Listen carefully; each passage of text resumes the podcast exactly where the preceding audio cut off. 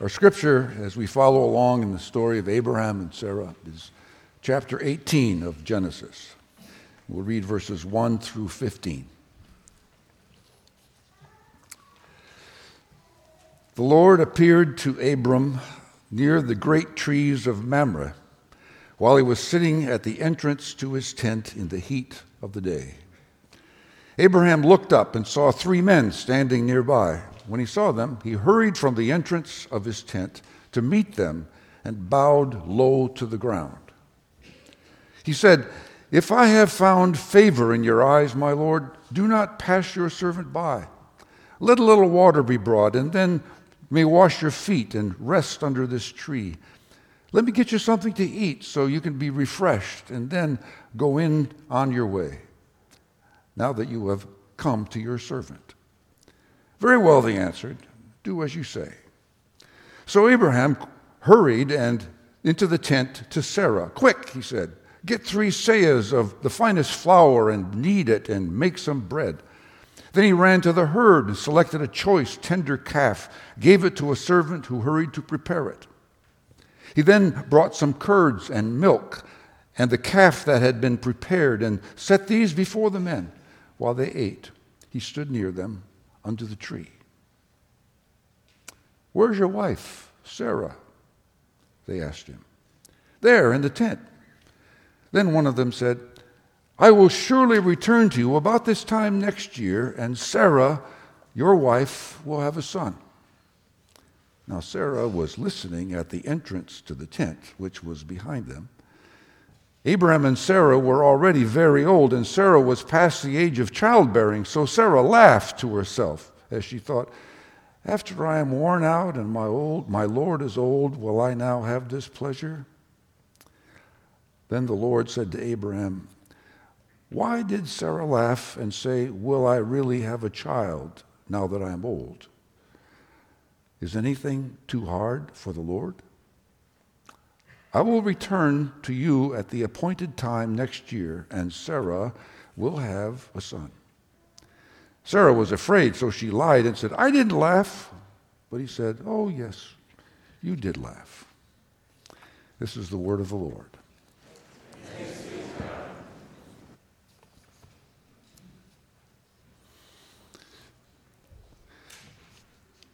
So it's a hot day, and old Abraham is sitting in the shade of his favorite place on earth, the oaks of Mamre.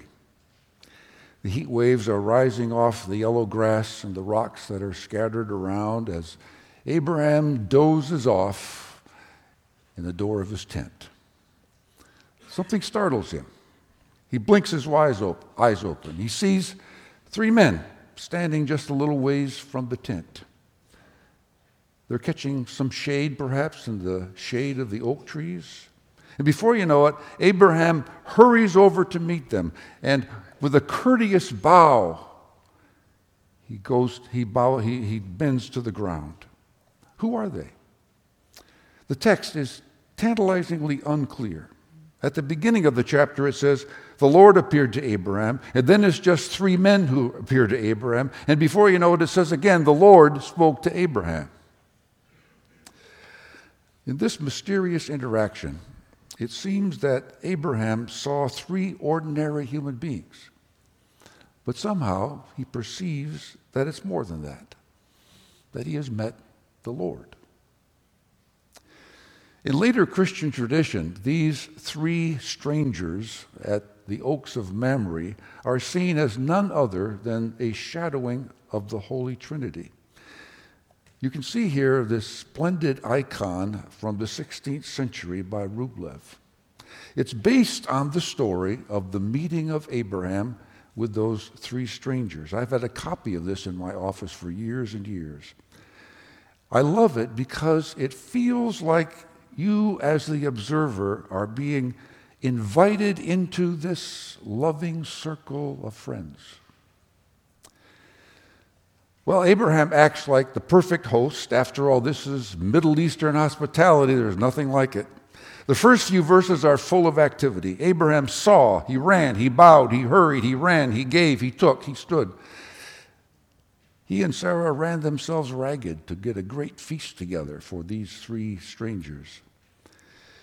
Here, Abraham is in control of the situation.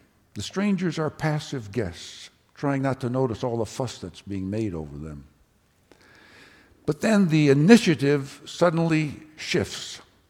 The three guests ask a question, and the poise of the host begins to slip away as things get very personal.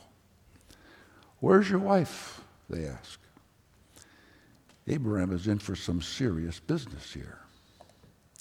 Well, Sarah's in the tent behind them, and she thinks that they can't hear her or see her. And so one of the three says, I will return due season, and Sarah will have a son. Of course, Sarah's listening, and she doesn't miss anything that's going uh, on in her household. And then it says, and Sarah laughed. Now, of course, we all remember, if you hear last week, that Abraham did the same thing when the Lord came to him and announced that Sarah was going to bear a son. So we can understand her reaction. Thinking that they can't hear, she, she actually expresses her doubts in, when you read the Hebrew, rather pungent language that the translators don't quite grasp. Sure, Abe and I, a couple of old coots, were supposed to get it on one more time. You got to be kidding. That's what she says. The Lord speaks again, toning down Sarah's language. Why did Sarah laugh and say, Shall I indeed bear a son when I am old? And then the Lord asked this simple, very deep question that we're going to think a lot about today. Is anything too hard for the Lord? Again, I question the translation. I don't think it's very good. Too hard means that with a little more effort it might happen. No, we're talking about impossibilities here, and that's what the word conveys. Is anything impossible for the Lord? In the last chapter, the Lord seemed to overlook Abraham's doubtful laughter but the visitor now takes note of it. All this laughter perhaps is getting out of hand. And so, still, he doesn't punish her, doesn't threaten her. He simply says, You just wait and see. Sarah will have a son. And in the end, we see an embarrassed Sarah stumbling out of her tent, denying everything. I didn't laugh. But the Lord says, Oh, yes, you did laugh. Here's something to think about. Christians are often taught that, that what God does depends in some way on our faith in God. If you don't have enough faith, then God won't or can't act. Well, the story of Abraham and Sarah seems to destroy that notion because we see very little faith at all from either of them. If God's work were dependent on the quality of our faith, God's work in this world will be pretty much stymied. As someone once commented on this story, the promises and the plans of God far outdistance the ability of human beings to, to believe in them. As we've seen over and over in Abraham's story, how it honestly portrays the scandal and the difficulty of faith. Faith is not some reasonable stance that fit the normal contours of life. Sometimes faith demands that we believe that a wrinkled old couple are going to have a baby. So, in the face of Sarah's laughter, the Lord asks that big question, and the whole story of the Bible, in a way, revolves around that question Is anything impossible for the Lord? Now, don't answer that question too quickly. Lots of us have a long history in the church, and we've heard all these stories before. And so for us, the question seems more rhetorical than real. We may eagerly wave our hands like a four year old in a Sunday school class. No, nothing is impossible for the Lord. But hold it. If we answer the question too quickly, we may also be missing something important. If we really do answer that question, nothing is impossible for God, then we have to have a whole new view of reality. Then anything can happen. The possibilities are staggering. Then the world is not a closed system, but it's a place where old women have babies and slaves get out of Pharaoh's grasp and, and the dead rise out of the grave. The world is a place that's pregnant with possibilities. Or we may be tempted the other way. Yes, some things are impossible, even for God, if there is a God. And that's the prevalent answer of the Western world today. It quickly reduces the whole throbbing, mysterious universe to a closed system of cause and effect. God is no longer Almighty God, a benevolent God, maybe, kind and concerned about the world, but ultimately, God is powerless to make any concrete difference. Everything is predictable, stable, reliable, and hopeless. This was the world that Abraham and Sarah had come to live in too. It's a world where you finally come to terms without, with, about not having a baby when you're 90 years old. It's a world where the hard realities seem like impossible obstacles even for God. Who can blame Sarah? Who can blame Abraham for a little laughter? In their doubts, Abraham and Sarah leave the question tantalizingly unanswered. They don't answer it. And so God just changes the subject and things go on. But that question blazes like a comet through biblical history. The word translated as impossible pops up again and again and again in the Bible. And it's interesting to see when and how.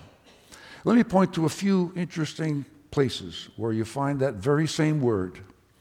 In Exodus 15, Miriam dances with triumph, strumming her tambourine at God's deliverance of the Hebrew slaves.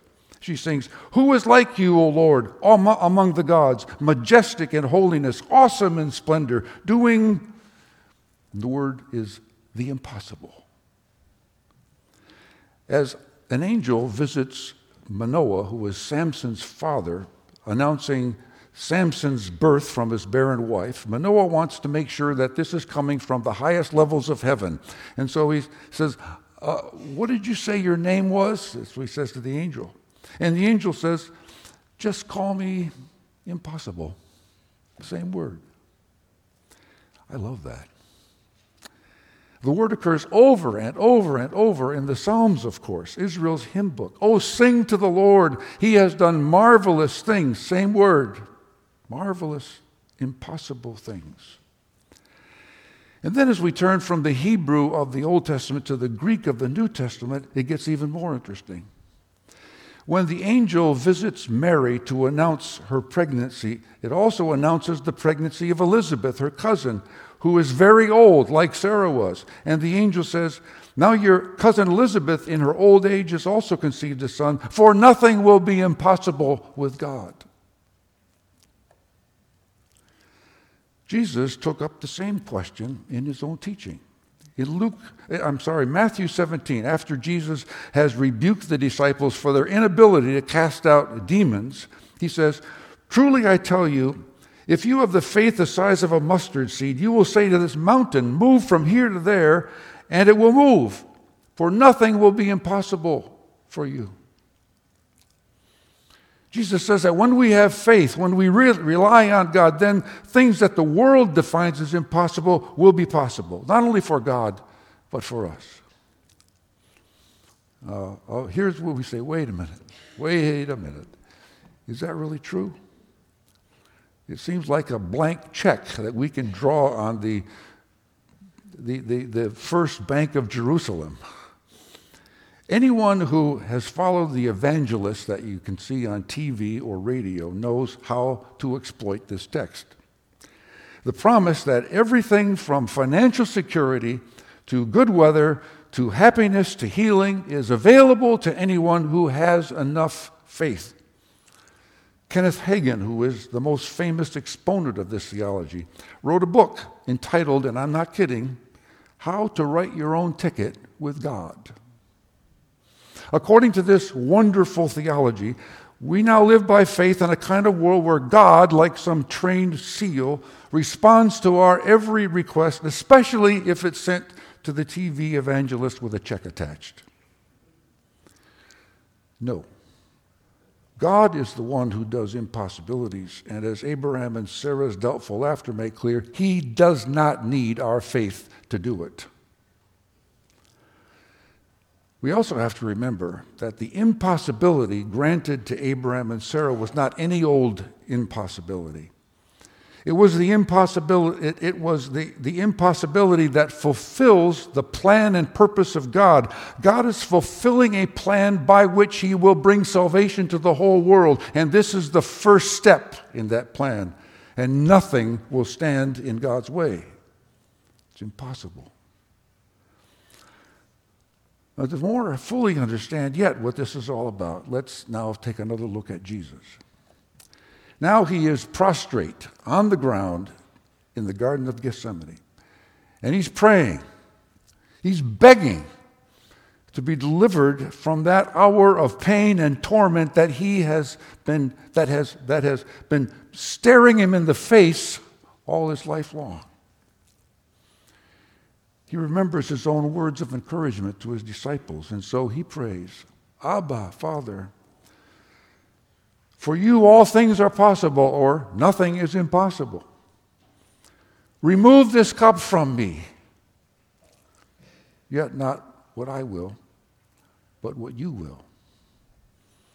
And we know what happened.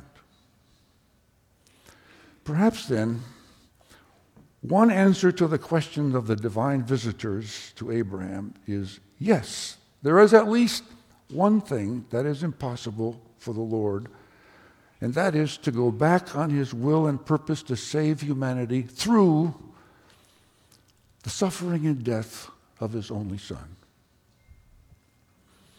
Eternal life without a cross, salvation without sacrifice, these are impossible with God. These are not God's way. Unless a grain of wheat falls into the ground and dies, it cannot bear fruit. Jesus did not seem to know this wonderful theology that we can write our own ticket with God, because his was a one way ticket to the cross. And that night in Gethsemane, agonizing in fear on the ground, he learned the secret of obedience to God's will and the way that we need to follow God's purpose. Like Abraham and Sarah, we still struggle with that question is anything impossible with God? We've all faced it. When you lose a loved one to a stalking disease that you've been praying for, when a pregnancy goes wrong, when life just seems to beat the living tar out of you, the age old question still reverberates in our minds is anything impossible for God? Is it impossible for God to banish all disease, to bring all healthy babies to delivery, to untwist all the painful struggles, and to smooth our path? Of course not. The question is not one of possibilities or impossibilities. The question is how God operates in this world of ours. God is the God for whom all things are possible, but God also respects human beings. He respects human agency. If God were to make all bullets into balloons, if God always removes the consequences of our human actions, then we live in a world where we are mere puppets in a magical theater. That's not our world. In the world God made, we are not puppets. We have real agency. We have real responsibility. We answer to someone. And that means we do not live. That means that we live sometimes with the consequences of the brokenness of the world. Still, God loves the world that He has made, and God has come into our world as a human being, fully like us. He has revealed God's grace, He's revealed God's loving purpose, but He has not violated and will not violate our human agency. He does not magically banish all sin and tragedy. You know what he does? He bears it. He takes it into his own body and heart. The world is wrenched with pain and failure and warring violence and sickness and injustice and death. And we still live with the consequences of our own bent toward sin. But even in our doubts and fears, like Jesus, we are called to finally place our lives confidently in the hands of our loving Father, who has covenanted to redeem this world and to bring it to himself. That Trinitarian picture of the welcoming arms of God. As Jesus says, in the world you will have trouble. Be sure of it. But be of good cheer, for I have overcome the world. As Sarah and Abraham and Jesus have found, the answer to the question, is anything impossible for God? May follow a slow, painful time of waiting, and it will demand faithful patience.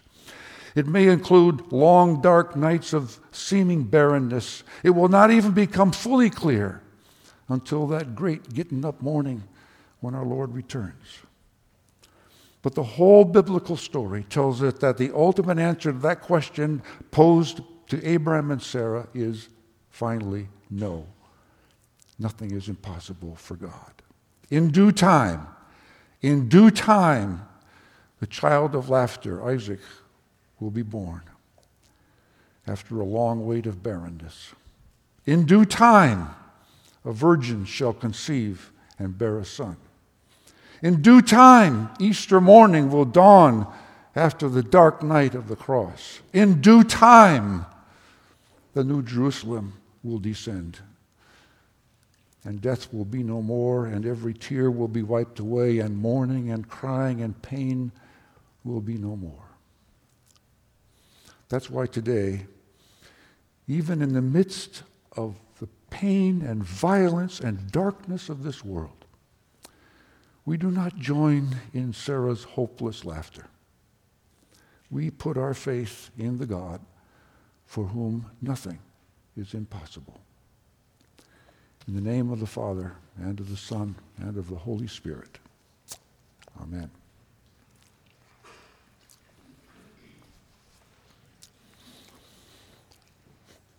Let's pray together. Lord, how we struggle.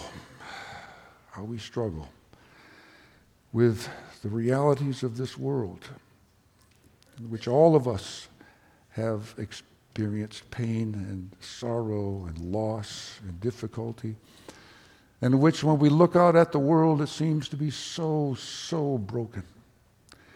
And we wonder is anything impossible for God? Is it possible for you yet to redeem this world and to draw it to yourself? Lord, Today, we may sometimes chuckle or laugh or not quite believe it all. But Lord, give us the faith to finally know that it's in your hands, that you love us, and that you will bring about the purposes of your great covenant and redeem this world and call it to yourself. We pray this through Jesus Christ our Lord. Amen.